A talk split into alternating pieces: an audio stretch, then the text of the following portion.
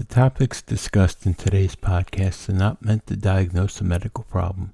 If you're having a medical problem, please contact your doctor immediately. Welcome to An Apple a Day, a podcast, a resource, a community. Share your experiences and learn from others as we overcome barriers and learn to live a happy and healthy life.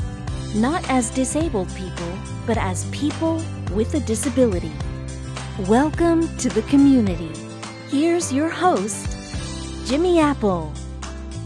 Welcome to another episode of An Apple a Day. I'm your host, Jimmy Apple. Hey, An Apple a Day is brought to you by www.famousapple.com. Famousapple.com is the home site for this podcast, so if you get a minute, check it out. How you feeling today, my friend? You feeling good? You feeling strong? You feeling better than you did yesterday? Excellent. You can't ask for better than that.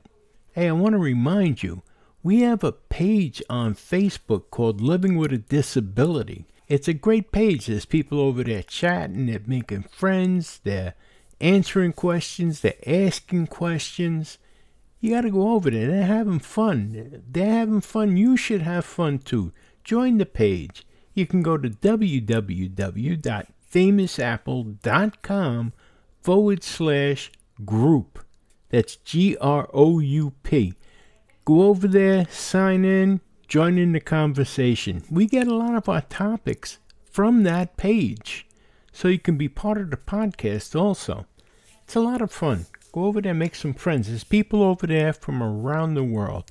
And I want to share with you, as of September 28th this year, we are now heard in 98 countries. That's right we add the country of Jordan to our list of countries who are listening to this podcast. 98 countries. Welcome, Jordan. Welcome to the listeners from Jordan. Welcome, everybody. I am so excited about that. 98 countries are listening to this podcast. And without the listeners, we're nothing. Unbelievable. Unbelievable. I'm so happy. We have got a good one for you today. And this is very important. You know, as people with disabilities, we become sedentary, for lack of a better word. Now, not because we want to be, but because of our disability or, or disabilities.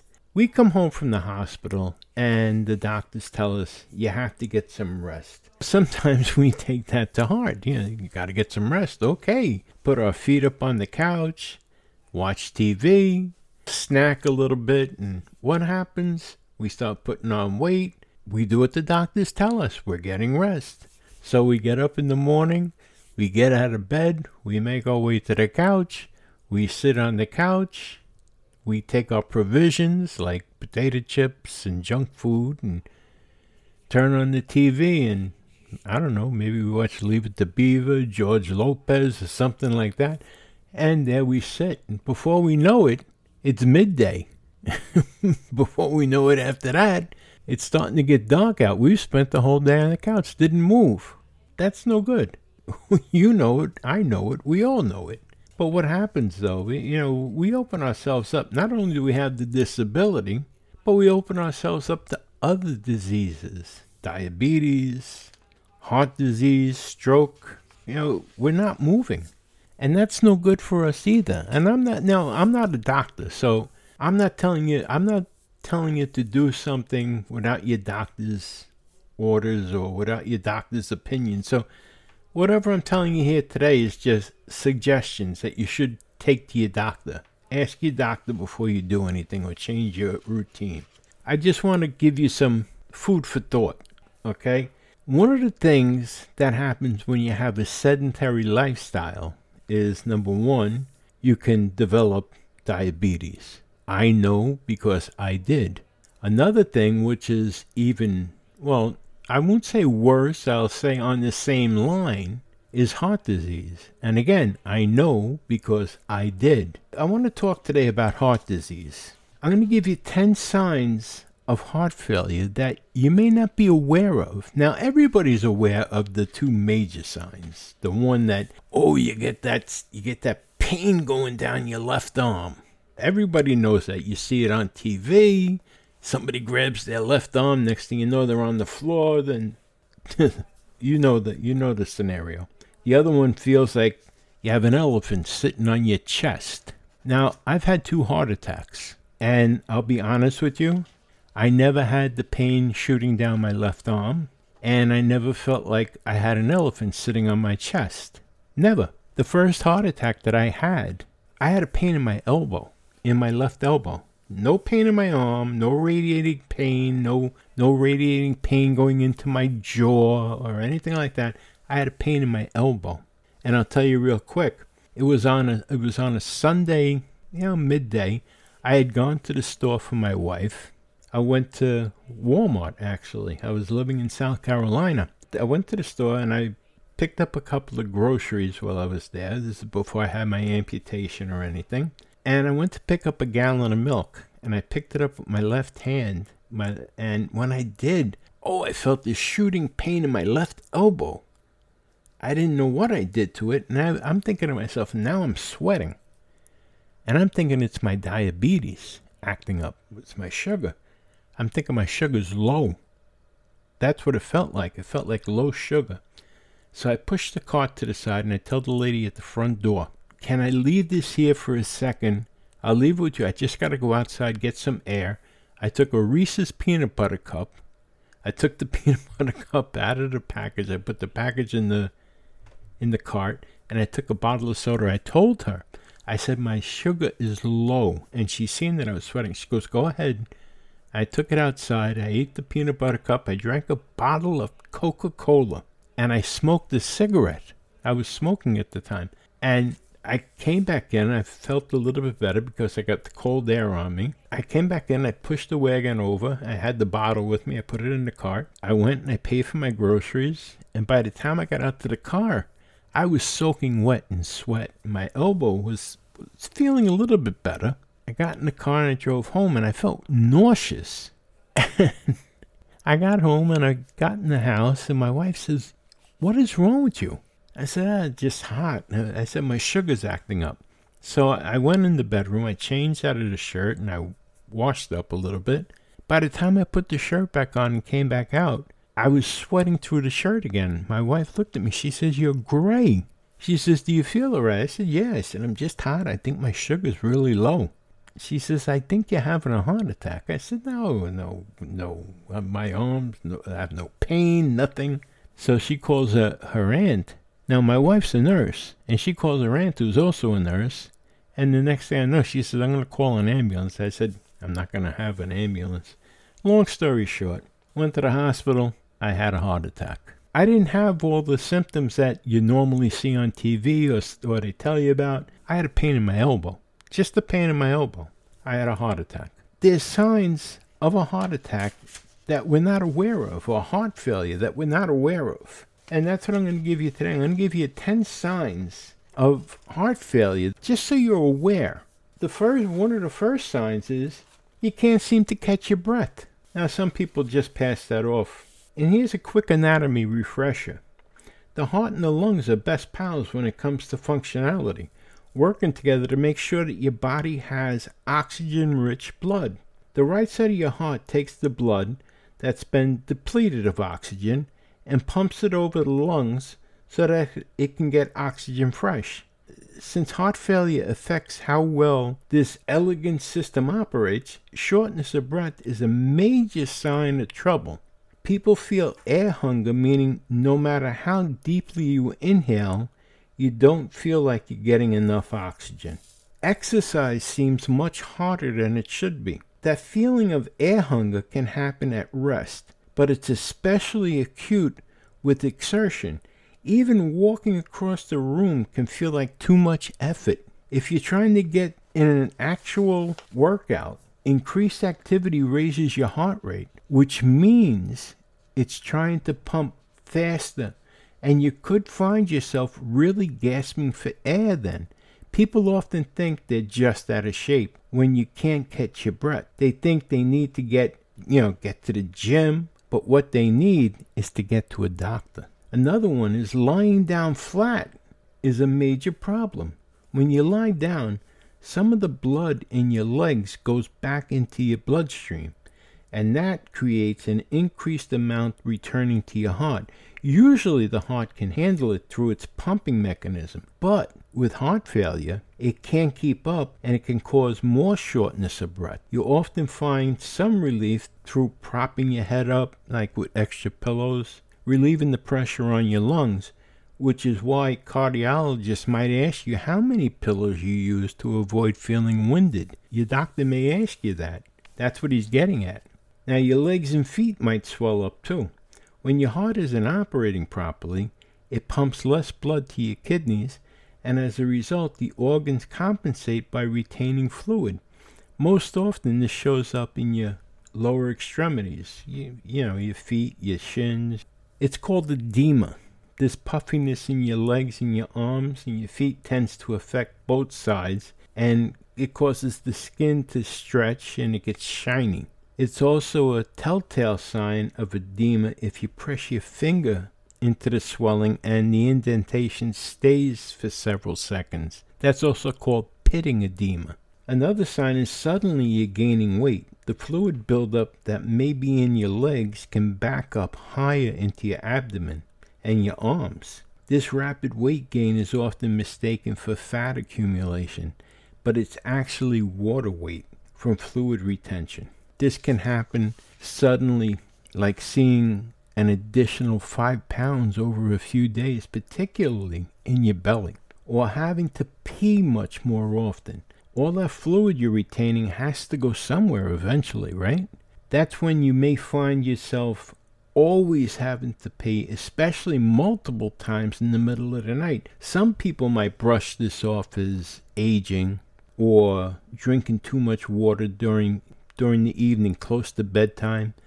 Unfortunately, some people try to correct this issue by cutting down on water intake during the day. This can make fluid retention even worse since the body starts holding on to the water in order to prevent dehydration. This cycle gets even uglier with heart failure because the dehydration causes strain and increases your heart rate.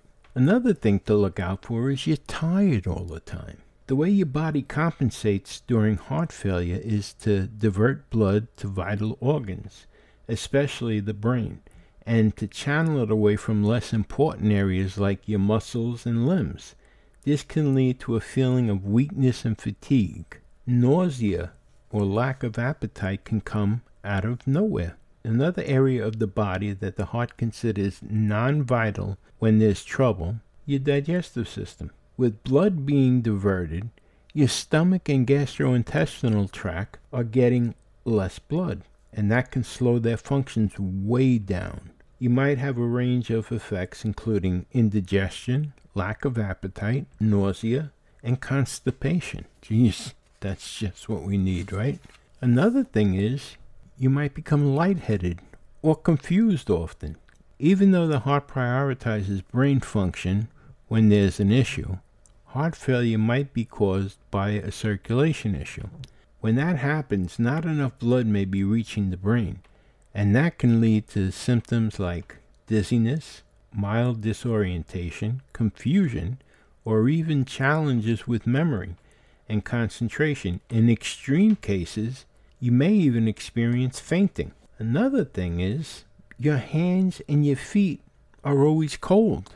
Multiple woolen layers of socks and mittens are doing nothing to help your icy feet and hands. That could be another symptom of circulation issues, potentially brought on by heart failure.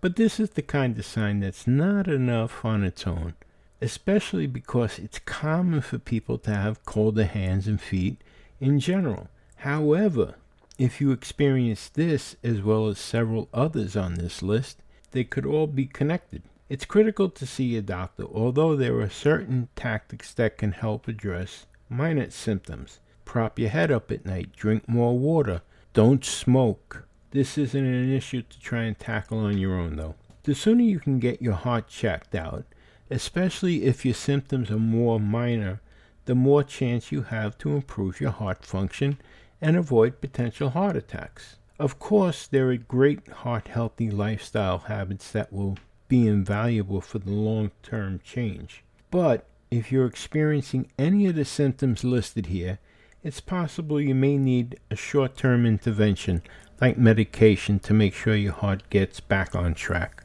And what about sex? Is sex good for the heart? We'll find out next.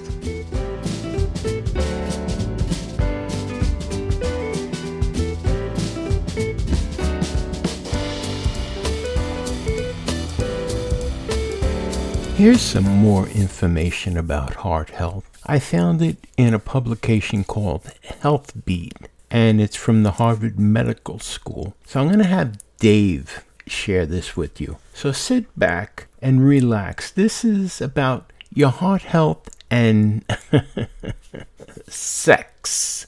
So I know you're going to be interested in this. So sit back, relax, have a cup of coffee, and listen to this. Take it away, Dave. At some time in his life, nearly every man gets exercised about sex. And as many men get older, they wonder if sex is a good form of exercise or if it's too strenuous for the heart. These questions may sound like locker room banter, but they are actually quite important, and they now have solid scientific answers. Is sex exercise? And is it hard on the heart? Treadmill versus mattress. To evaluate the cardiovascular effects of sexual activity, researchers monitored volunteers while they walked on a treadmill in the lab and during private sexual activity at home. In addition to 13 women, the volunteers included 19 men with an average age of 55. About three quarters of the men were married, and nearly 70% had some form of cardiovascular disease. 53% were taking beta blockers. Despite their cardiac histories, the men reported exercising about four times a week, and they reported having sexual activity about six times a month on average. Researchers monitored heart rate and blood pressure during standard treadmill exercise tests and during, usual, sexual activity with a familiar partner at home. All the sex acts concluded with vaginal intercourse and male orgasm. Disappointingly, perhaps, the treadmill proved more strenuous. On an intensity scale of 1 to 5, with 5 being the highest, men evaluated treadmill exercise as 4.6 and sex as 2.7. Sex was even less strenuous for women in terms of heart rate, blood pressure, and perceived intensity of exertion. Sex as exercise. Men seem to spend more energy thinking and talking about sex than on the act itself. During sexual intercourse, a man's heart rate rarely gets above 130 beats a minute, and his systolic blood pressure, the higher number, recorded when the heart is pumping blood, nearly always stays under 170. All in all, average sexual activity ranks as mild to moderate in terms of exercise intensity. As for oxygen consumption, it comes in at about 3.5 METs, metabolic equivalents, which is about the same as doing the foxtrot, raking leaves, or playing ping pong. Sex burns about 5 calories a minute, that's four more than a man uses watching TV, but it's about the same as walking the course to play golf. If a man can walk up two or three flights of stairs without difficulty, he should be in shape for sex. Sex is sex. Raking leaves may increase a man's oxygen consumption, but it probably won't get his motor running. Sex, of course, is different, and the excitement and stress might well pump out extra adrenaline. Both mental excitement and physical exercise increase adrenaline levels and can trigger heart attacks and arrhythmias, abnormalities of the heart's pumping rhythm. Can sex do the same? In theory, it can. But in practice, it's really very uncommon, at least during conventional sex with a familiar partner. Careful studies show that fewer than one of every 100 heart attacks is related to sexual activity, and for fatal arrhythmias the rate is just 1 in 200. Put another way, for a healthy 50 year old man, the risk of having a heart attack in any given hour is about 1 in a million. Sex doubles the risk, but it's still just 2 in a million. For men with heart disease, the risk is 10 times higher, but even for them, the chance of suffering a heart attack during sex is just 20 in a million. Those are pretty good odds. How about Viagra? Until recently, human biology has provided unintentional, and perhaps unwanted, protection for men with heart disease. That's because many of the things that cause heart disease, such as smoking, diabetes, high blood pressure, and abnormal cholesterol levels, also cause erectile dysfunction. The common link is atherosclerosis, which can damage arteries in the penis as well as in the heart. Sildenafil, Viagra, Vardenafil, Levitra, Tadalafil, Cialis, and Avanafil, Stendra, have changed that. About 70% of men with erectile dysfunction, ED, respond to the ED pills well enough to enable sexual intercourse. Sex may be safe for most men with heart disease, but are ED pills a safe way to have sex? For men with stable coronary artery disease and well controlled hypertension, the answer is yes, with one very, very important qualification. Men who are taking nitrate medications in any form cannot use ED pills. This restriction covers all preparations of nitroglycerin, including long-acting nitrates, nitroglycerin sprays, patches, and pastes, and amyl nitrate. Fortunately, other treatments for erectile function are safe for men with heart disease, even if they are using nitrates. Safe sex. Sex is a normal part of human life. For all men, whether they have heart disease or not, the best way to keep sex safe is to stay in shape by avoiding tobacco exercising regularly, eating a good diet, staying lean, and avoiding too much, or too little, alcohol. Needless to say, men should not initiate sexual activity if they are not feeling well, and men who experience possible cardiac symptoms during sex should interrupt the sexual activity at once. With these simple guidelines and precautions, sex is safe for the heart, but it should be safe for the rest of the body, too. Sexually transmitted diseases pose a greater threat than sexually induced heart problems. When it comes to sex, men should use their brains as well as their hearts. This information was provided by HealthBeat. And now, back to Jimmy. There's a lot of good information there, but I want to remind you even if you've only had a minor cardiac event or you've had a full blown heart attack, before resuming any of your regular activities, and that includes sex, always check with your doctor first. And another thing, if during sex or any of your regular activities, if you feel a twinge of pain or something that you might say feels like something cardiac, uh, a pressure on your chest, um, a feeling in your left arm, even your right arm, it, it, it, it's not limited to your left arm anything you feel might be cardiac related, stop what you're doing and call your doctor. If it's severe, call an ambulance. Don't play with don't play with your heart. Don't take chances. Don't be macho. Don't be oh it'll go away, it's just gas. If it lasts a couple of seconds and it gets intense, get to a hospital. Call your doctor, get to a hospital. Don't play games with your heart you only have one. And you don't want you don't want it to stop on you trust me. So don't play games. If you feel something's cardiac related if you can't catch your breath it's better to err on the side of caution. Okay? Let's move on here